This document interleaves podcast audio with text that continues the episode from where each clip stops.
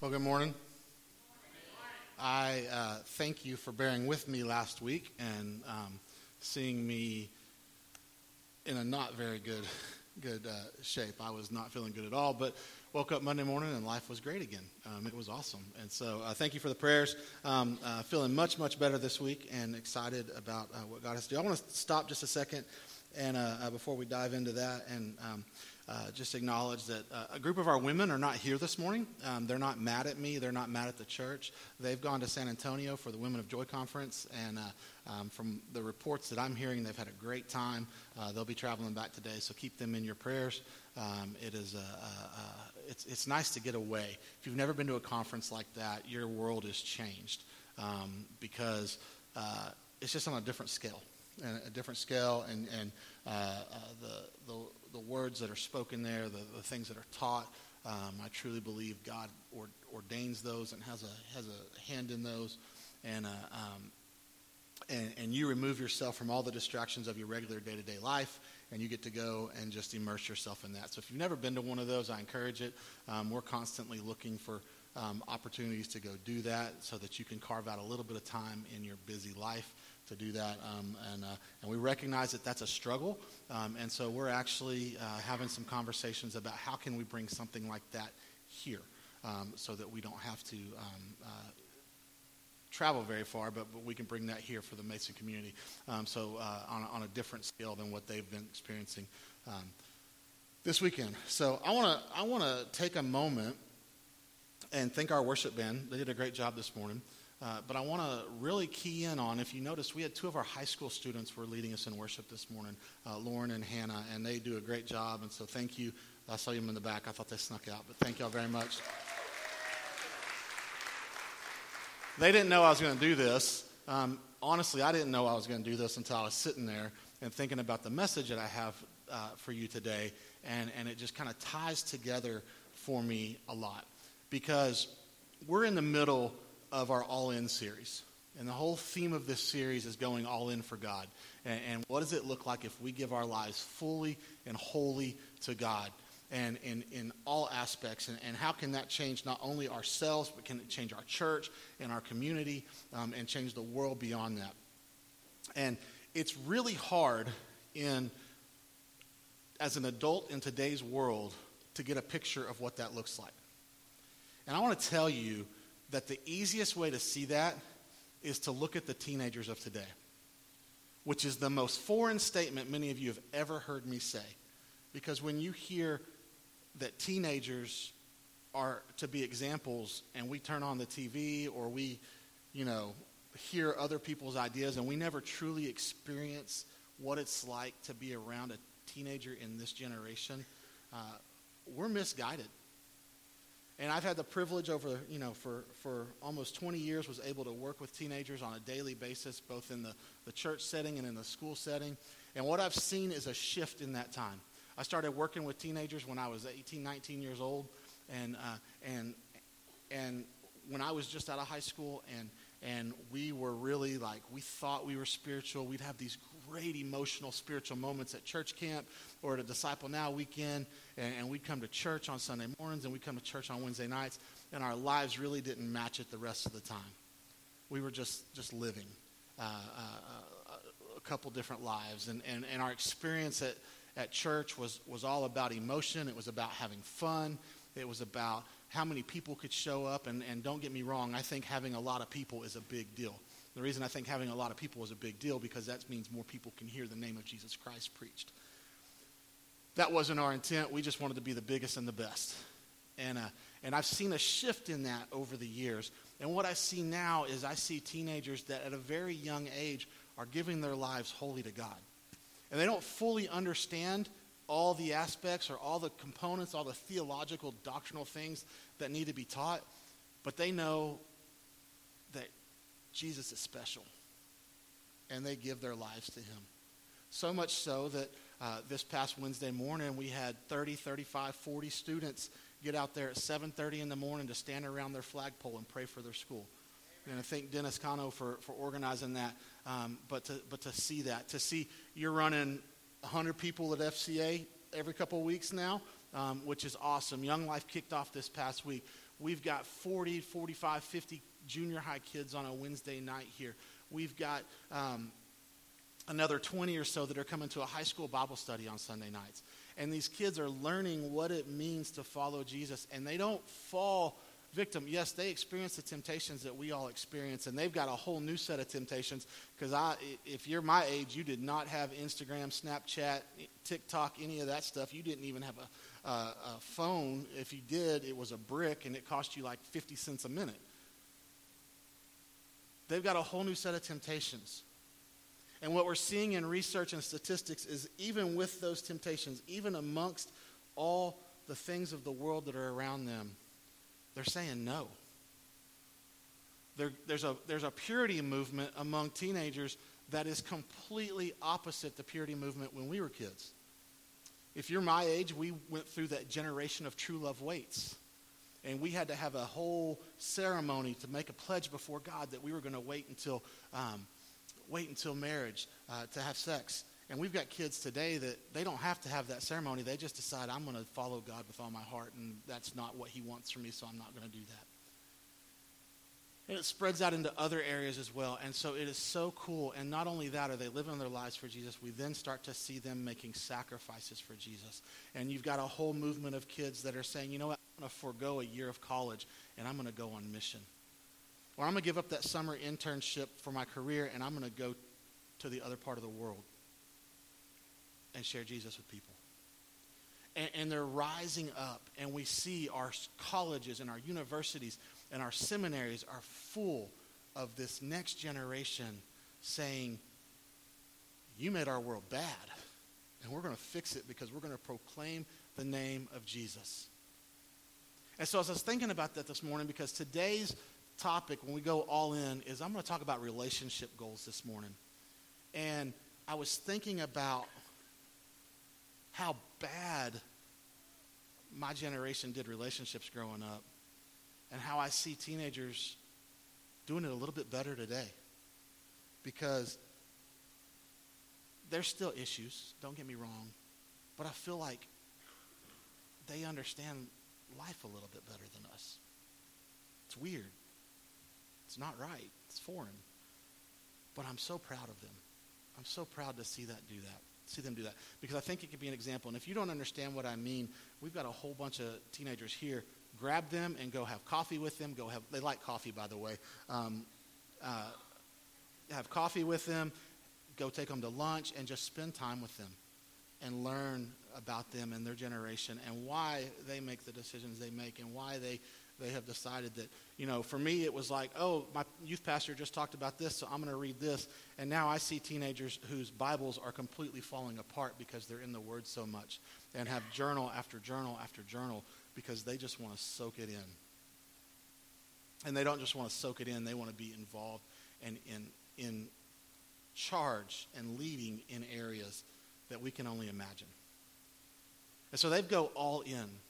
And so today we're going to talk about relationship goals, and I want to start with a phrase that I said a couple of weeks ago. I actually took two, I'm going to take two th- definitions of the church that I said at the very beginning of this series, and I'm going to combine them. And I'm going to combine them because this is what I believe that First Baptist Mason is becoming. And First Baptist Mason is becoming a community that knows Jesus intimately and proclaims Jesus confidently. And that's what I see God at work here doing. Is we've got a group of people that are wanting to dive closer and deeper in to know Jesus intimately. They're going to go all in in learning and knowing about Jesus. But then they're not just going to sit there in that moment, but they're going to turn around and take that knowledge that they've gained and the heart change that God is giving them, and they're going to proclaim Jesus confidently. And I see that in teenagers everywhere. I had the privilege of going on a mission trip with about eighteen, nineteen uh, teenagers a couple years ago, and I watched them all individually share the gospel with people. And I was blown away, because when I went on mission trips when I was younger, it was like, how many roofs can we roof in a week? And these kids were like, how many people can we share the gospel with? And I think if you talk to our students today, you would find that. And they find that because they've discovered what it means to have a relationship with God. When I share my testimony, when I share my story, I say I got saved when I was nine years old. But it wasn't until I was about sixteen years old that I fully discovered what it meant to have a relationship with God. I discovered that, but it still took time for me to get to that point. I see our teenagers discovering that and figuring that out a whole lot quicker, because for many of them, this relationship with God is the only thing that is a foundation for them in their lives, because the world is really messed up. So how do we go all in with our relationship? How do we get our relationship goals to line up with what God has in store for us? How do we do that? Well, I want to stop and I want to pray that God would impress upon all of us how three different types of relationships in our lives can make that impact of being all in for Jesus. Let's pray. Father, I thank you for our teenagers. I thank you for the things that they are doing to honor you and to glorify you and to grow closer to you, because what I see is they are going to impact our world. And the reason I see that is I see this generation rising up, this awakening rising up among our generation, and I see the enemy trying to tear it down in every possible way. And so I just pray a hedge of protection over that generation, Lord. And I pray for our, my generation and the older generations, that we would have hearts for these teenagers, Lord, to help guide them and disciple them and show them, show them that Jesus is real. And that we can learn from them. We can learn to get out of our comfort zones and learn to not have to have things the way they've always been, but that you are alive, and, and, and, and in that we can be alive and we can be changed and we can move and, and follow the direction that you're taking us, Lord. And so, Father, this morning as we talk about three different types of relationships to be all in, I pray that you would impress upon each of us, if we're struggling in one of the three areas, that you would show us how to get better at it. And I, I pray that you would just show each one of us that when we can align these three things up, that great awakening that, that, that has experience, been experienced in our nation before, that's been experienced in our world before, that there's more to come. So I pray that you would teach that to us this morning. You would impress that upon us, Lord. So in your name we pray. Amen. So when we talk about relationship goals, when being all in, and I say there's three types of relationships, we've got to start with the basic. And and and and I talk about this a lot, but you know, you can't have relationship goals to be all in with with Jesus if you don't have a relationship with God. So we're just going to get that out of the way right off the bat. We need to have a relationship with God. First John four ten says, in this, in this is love, not that we have loved God, but that he loved us and sent his son to be the propitiation of our sins. And Acts seventeen twenty-seven says they should seek God and perhaps feel their way towards him and find him. Yet he is actually not far from each of us. We are to have a relationship with God. If if we don't have a relationship with God and we come and we come to, to worship on a Sunday morning, we don't fully understand what is going on. Because a person that doesn't have a relationship with God cannot worship God. It, it, because they don't know him. They don't understand him. We can't have an impact in the world for Jesus if we don't have a relationship with God. But the thing we have to realize is that relationship doesn't come from us. That relationship comes from God. God made a commitment to us. God loves us even if we haven't loved him, and he wants us to know him. He loves us even if we haven't made a commitment to him. He still loves us, and he's made a commitment to us. Look at what First John five thirteen says. If these, it says, I write these things to you who believe in the name of the Son of the Son of God, that you may know that you have eternal life.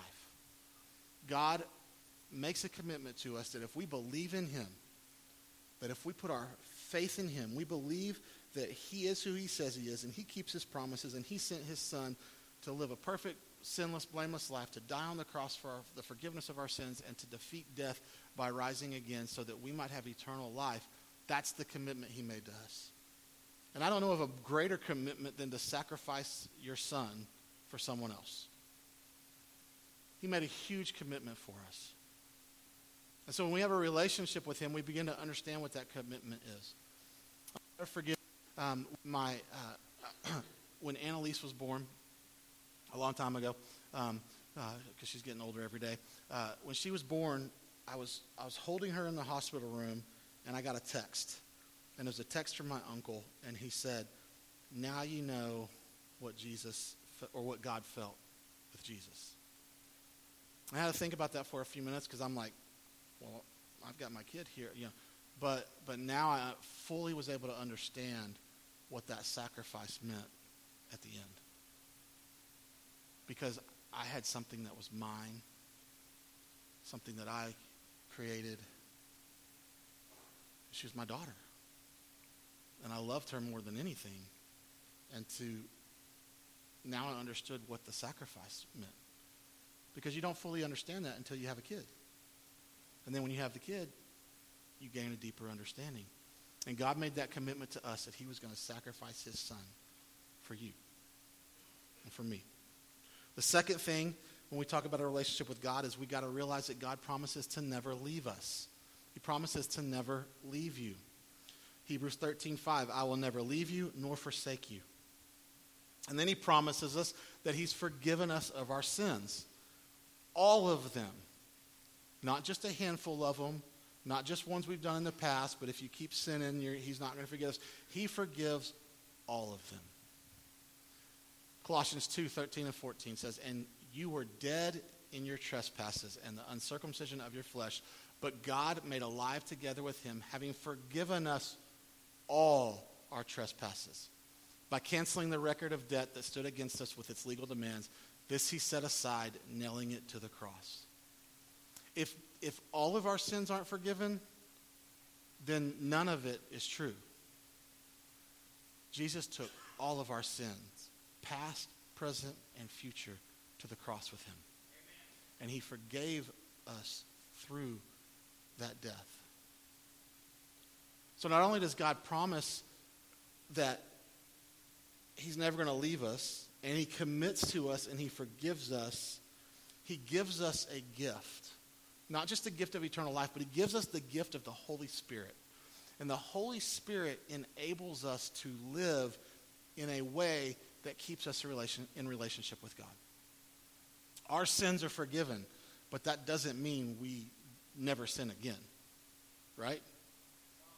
We can try to not sin, but we're human. And there's going to be times that we slip up. But the Holy Spirit is there to guide us. The Holy Spirit is there to challenge us, to grow us, to discipline us, to correct us, to be our conscience. Galatians five twenty-five says, if we live by the Spirit, let us also keep in step with the Spirit. And so when the Spirit is with us, when God gives us the gift of the Spirit, and we live by the Spirit, that allows us to stay in step in relationship with God. Because when we sin, that creates a separation. That creates a separation from God. And in the Old Testament, when they were living under the law, the covenant of the law, and they sinned, there was a distinct, I mean, there was an actual separation. And, and, and our sins were covered by the cross. That, that removed that separation. But if you're like me and you've ever found yourself starting to fall into a sin pattern, you start to see that the farther and farther you fall into that sin pattern, the farther and farther you feel away from God. Because your relationship is not there. If you think about your relationship with your spouse or with your kids, if you get upset with them and you don't reconcile that, the drift begins to get bigger and bigger. The gap gets bigger and bigger. That's why it's so important to, to deal with issues in a, in a family, because if not, you'll wake up twenty years down the road and that family is shattered. If we live by the Spirit, let us also keep in step with the Spirit. So we talk a lot about relationship with God, and we talked last week about how to get into God's Word so that we can continue that relationship with God. But the next thing we need to do is, because if we're if we're going to have a relationship with God, that's that's component one. I want you to think about this in components. Component one is that we have a relationship with God. That's the very first thing we need to do.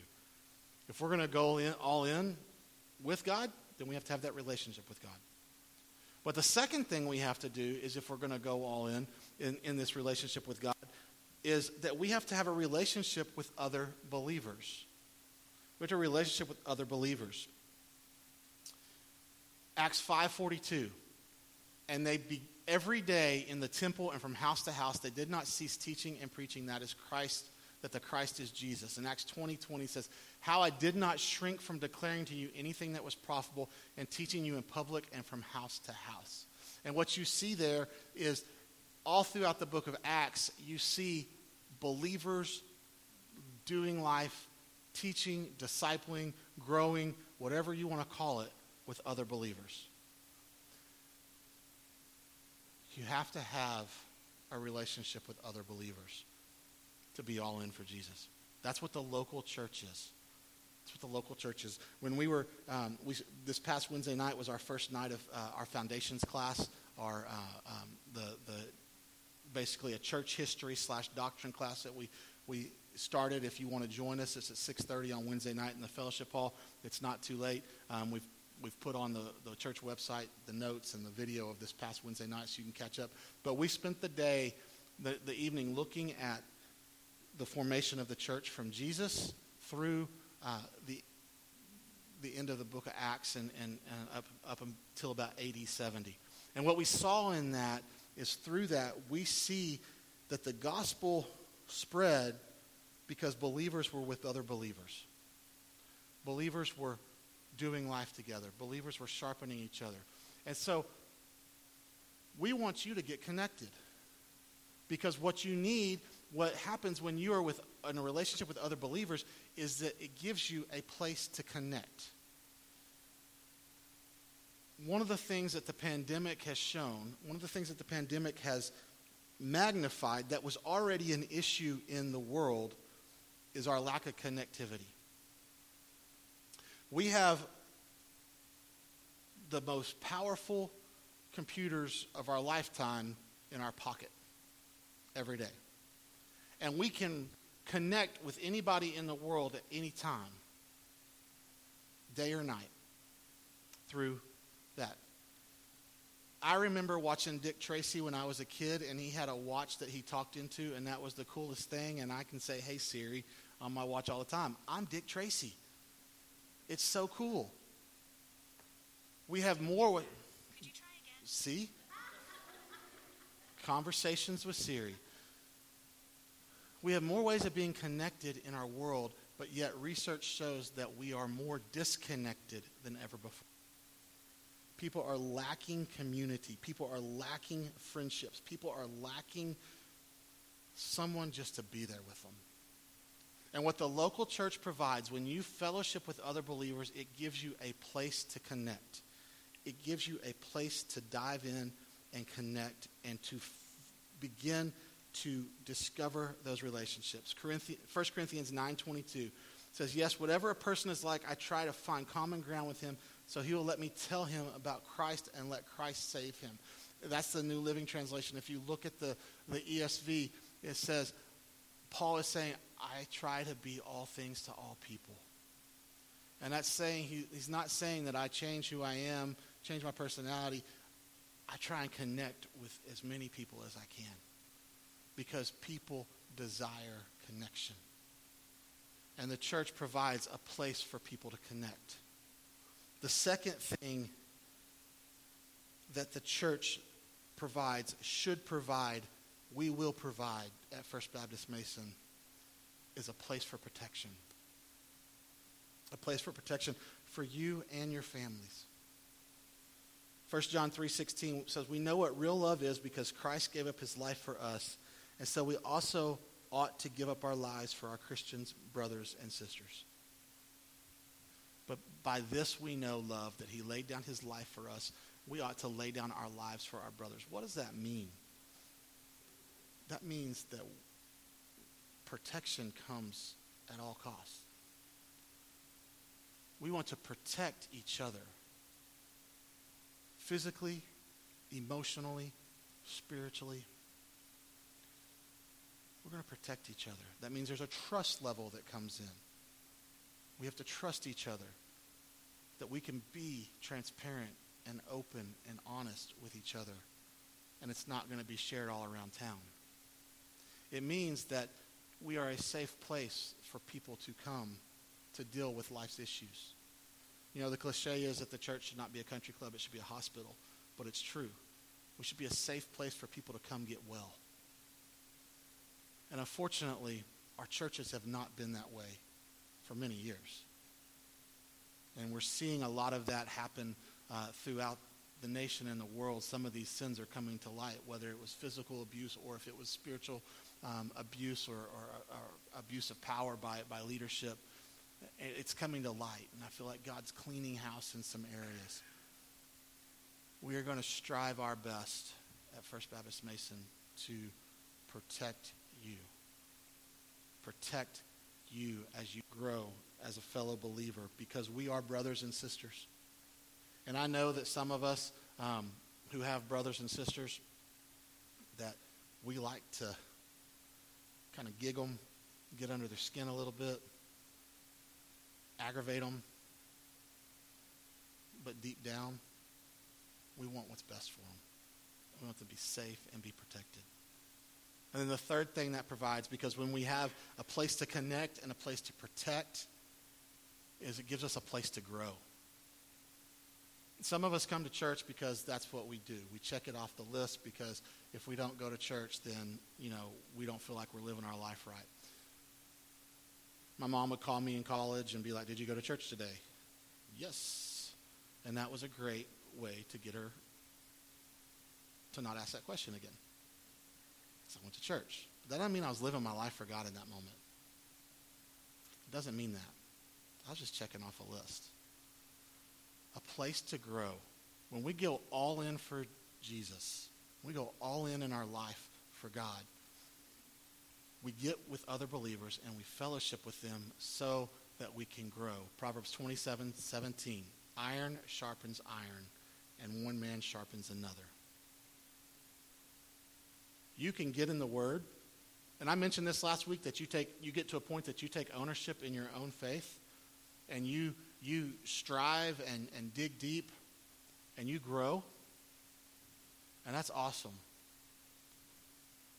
But you grow deeper and stronger and farther in your walk when you have someone else or a couple other people there sharpening you, challenging you, having discussions, questioning the things that you're you're doing, not in a negative way, but in a way of saying, is this what God is really asking you to do?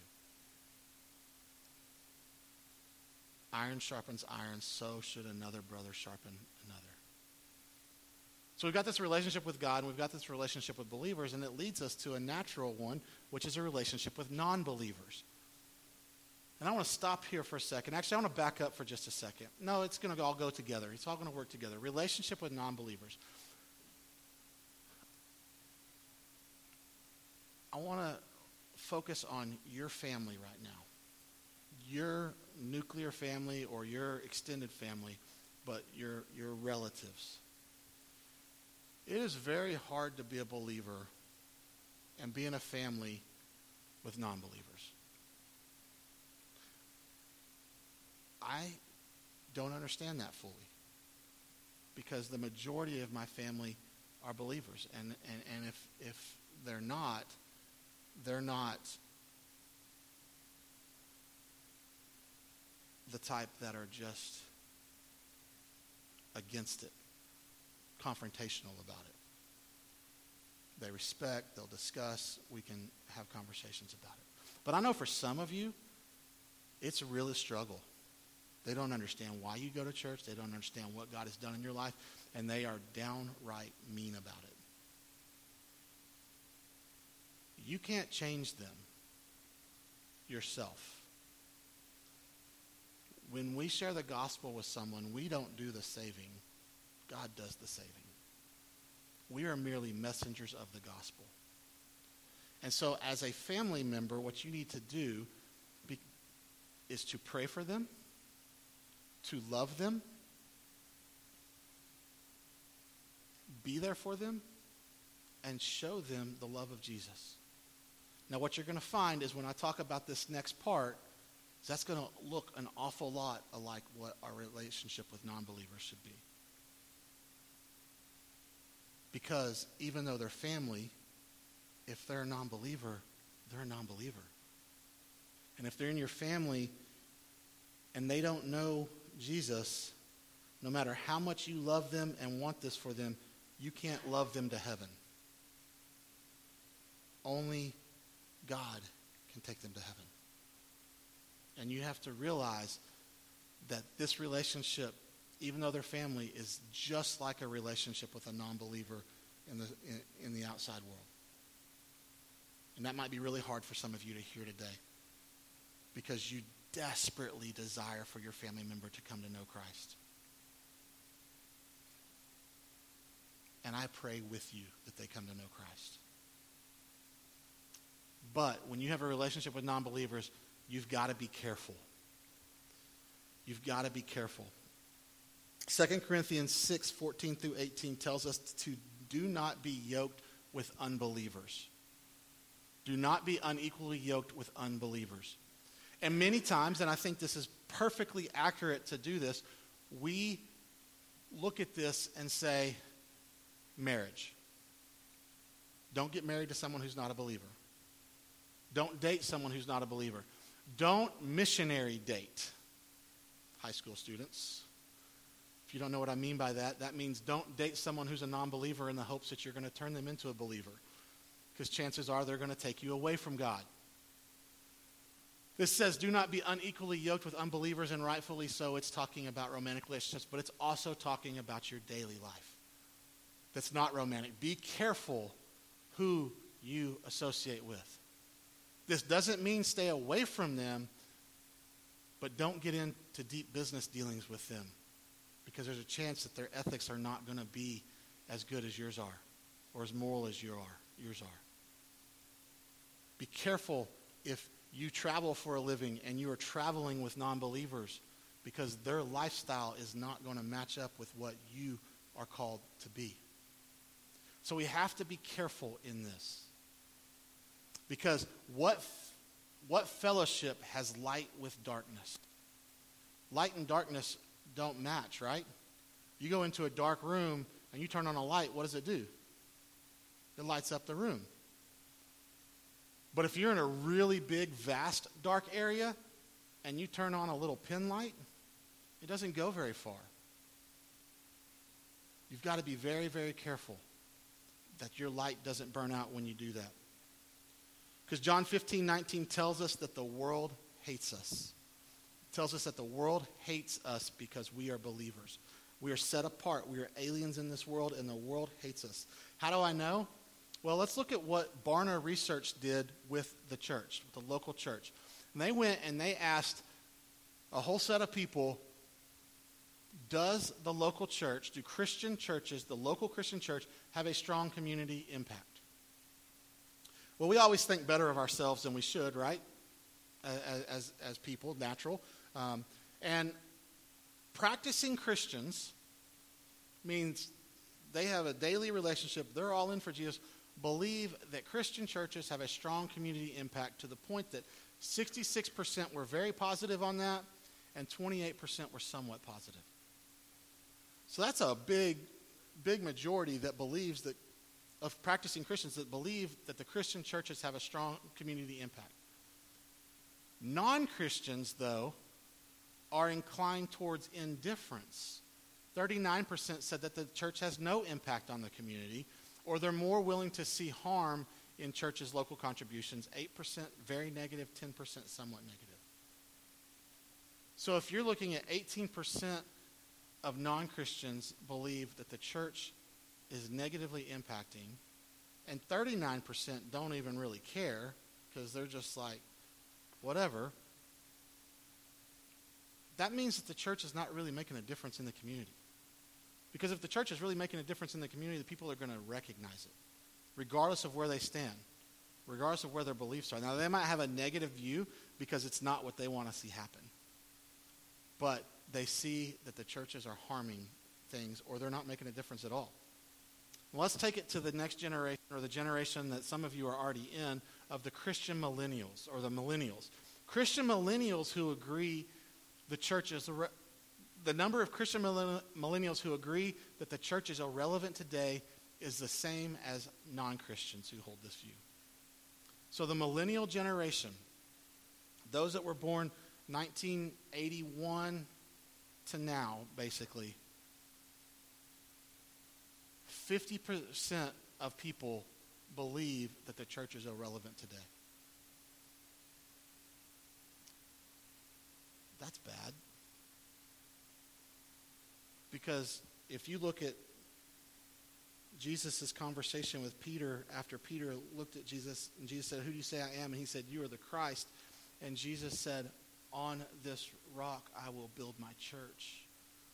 And he wasn't saying, "Peter, on you I'm going to build my church." He was saying, "Peter, on the confession you just made, on the confession that all of my believers will make when they say Jesus is Lord, on that confession is what the church is going to be built on." And what I'm seeing all throughout is, in the world, is that the church has quit professing that. And our irrelevance is growing because we've forgotten to preach the gospel. We've for- forgotten to boldly proclaim Jesus. So how do we how do we reach these lost people? How do we get to the point? How do we get to the point where the non-believers see that when we have a relationship with God and we have a relationship with other believers, that they need to be a part of that?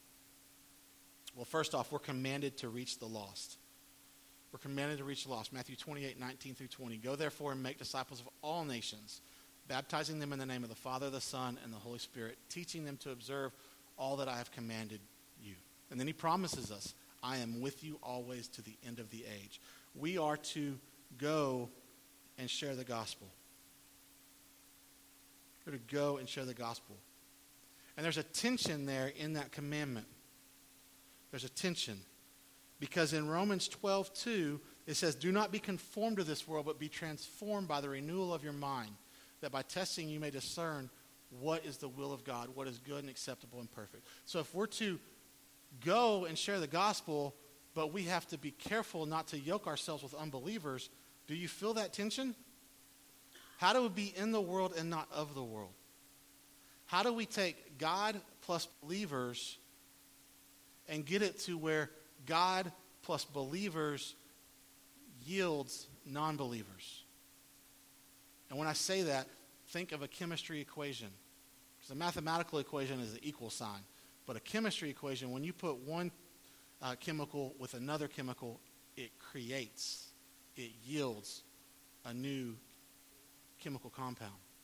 And when I say God plus believers yields non-believers, you might be saying, how does God, a relationship with God and a relationship with, with believers create non-believers? Shouldn't it be the opposite? Yes. But what it does is when we have a relationship with God and we have a relationship with, with other believers, it increases our awareness to have a relationship with non-believers. It creates a mindset.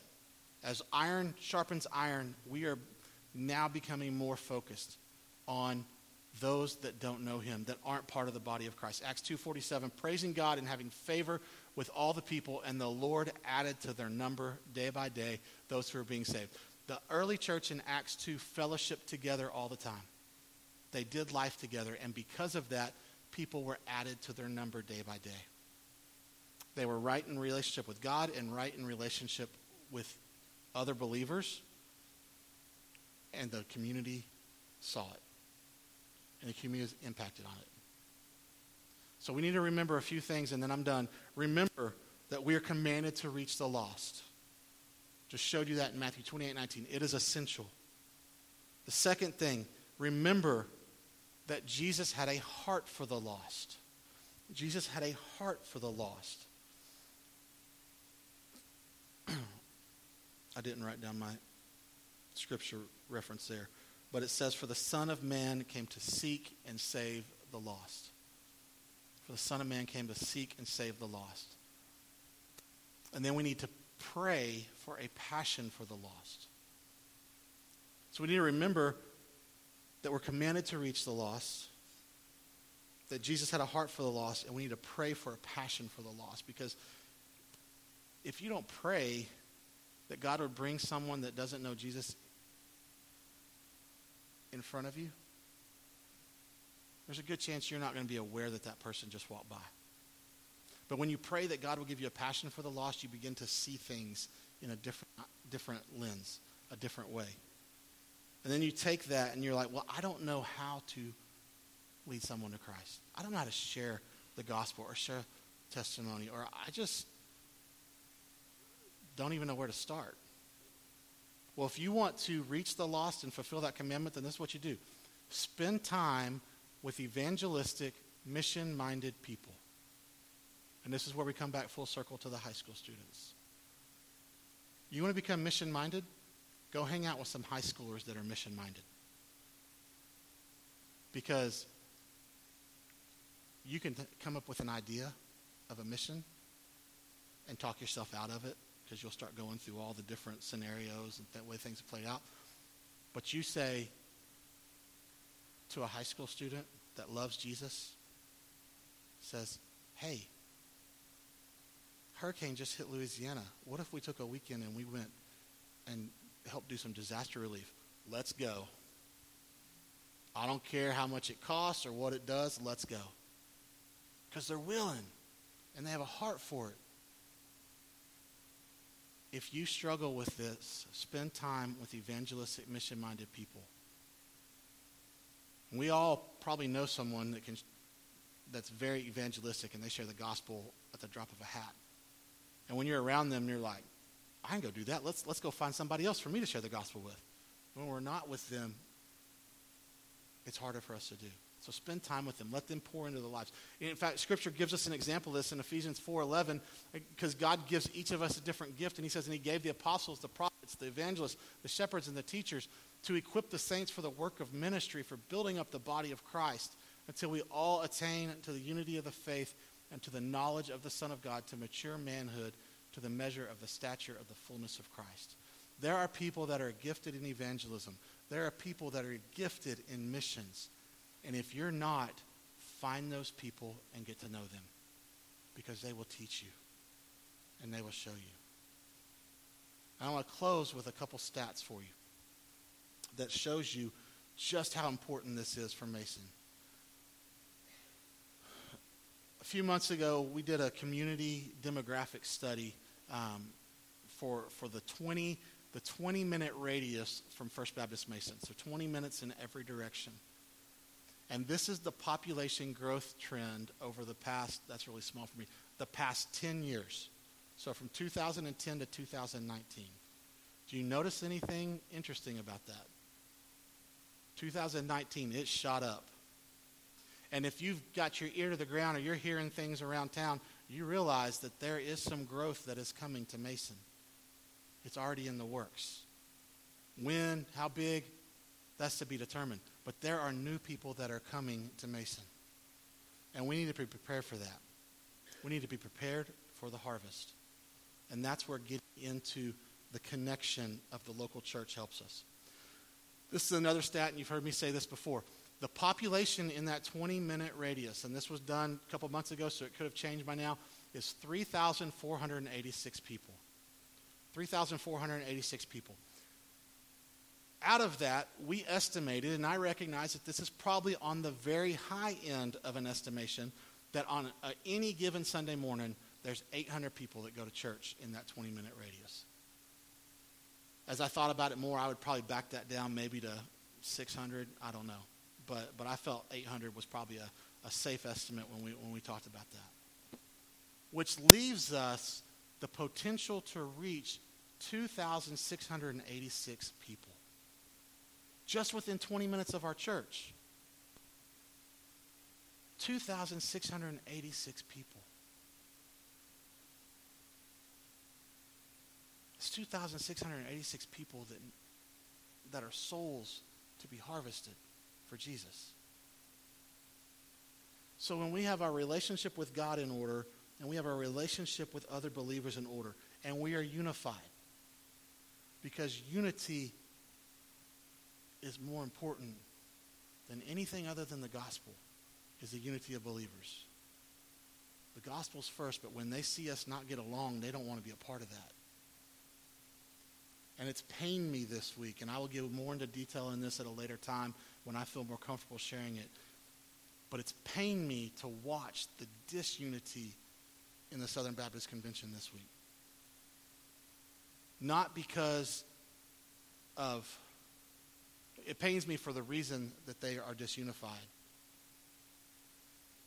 But it really pains me because it says Baptist in Southern Baptist Convention, and we have people in our town that tell me, I need to find a church, but I could never go to the Baptist church. And they look and they see that in the news and like, see, that's why I don't go to the Baptist church. They can't get along. And they can't get along over basic moral issues. Like I said, I'll, when I have more time, I'll dive deeper into that later. We have to be unified. We have to be strong in our relationship with God. We have to be strong in our relationship with other believers. And sometimes, oftentimes, most times, all the time, set aside our doctrinal, theological differences with the churches that are in town and be unified. If they're preaching Jesus, we preach Jesus right there alongside them. So that we can yield relationships to new to non-believers, people that need to know Jesus. So I want to give you an action step as I close. If you're desiring that connection, at ten thirty or nine thirty next Sunday morning is our new Life Connection group time. If you've not come to a Life Connection group, we've got several that meet in the, the church house, some in the fellowship hall, um, and, and hopefully in the next few weeks we'll be starting a couple new ones as well. If you've not come, next week is a great time because everybody's going to show up at nine thirty for the first time, and so they're not going to say, why are you here so early or or whatever. In fact, you can get here with the majority of them, and those that are late, you can join in on making fun of them for being late. Be here at nine thirty next Sunday morning and be part of a Life Connection group because that's the real in, entry point into getting connected with other believers here. But if you're to that point, you, you've got some relationships built here, you've been going to Life Connection group, and you're just ready to get really, really deep. And I mentioned these last week, and I want to mention them one more time again, and then you probably won't hear me say much about them again after today. Get into a discipleship group. A discipleship group is a is a group of three to four men or three to four women that meet once every week, week and a half, and grow together. Iron sharpening iron. If you've got three, two to three people that you already know you want to join together with that, talk to them and grab that. And, and, and make that happen, and, and let me know, and I, I will I can get you the, the resources that we're using um, in the various discipleship groups that are already going on. Because it lays it out, and it's really, really good and very easy, and I'll get that to you guys. But if you're sitting there going, I don't even know where to start to find one of those, but I really think that would help my walk with Christ, help me grow, help me be all in, then that's what I want you to do. I want you to text D group to eight three three, six two one, two four three five. D group to eight three three, six two one, two four three five. And what we will do is we'll gather that information, and then we will start to connect you with other people who are feeling that same call on their life to be in a discipleship group. And it's not easy. It's a commitment. It's a year-long commitment that you have to say, I'll be there for time, I'll do my homework, and I won't say a word outside of what of that group. What happens in D group stays in D group. It's a commitment, but so is going all in for Jesus. And I encourage you to do that. Let's pray. Father, um, I encourage those that are in this room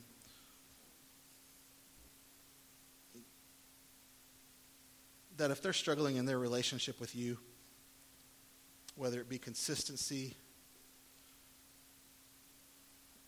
whether it be disappointment or anger, because things have happened in their life, or that they've just never known you before, Lord. I encourage, I, I just ask, I plead